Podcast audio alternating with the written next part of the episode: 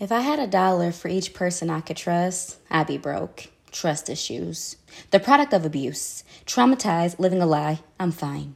I'm reminded of my pain every time they look at me sideways. I prefer the silence of my mind, though these thoughts so loud. They say I'm acting funny, but I'm just hurting while trying to survive. Most just see a pretty face, nice body with a slim waist, unwilling to get to know the real me. I prefer a broken watch. No time, no games, first name basis, you don't know me paranoia, anxiety, venting, releasing of this toxic energy that's built up within me. Society labels say crazy while hiding from their inner demons, but the battle is within, so stop deflecting. No filter. We live in a world where the transferring of pain has become normalized and justified, but the devil is a lie. Supernatural, spiritual, human lie detector, true intentions known, main characters shown, but I'll play my role.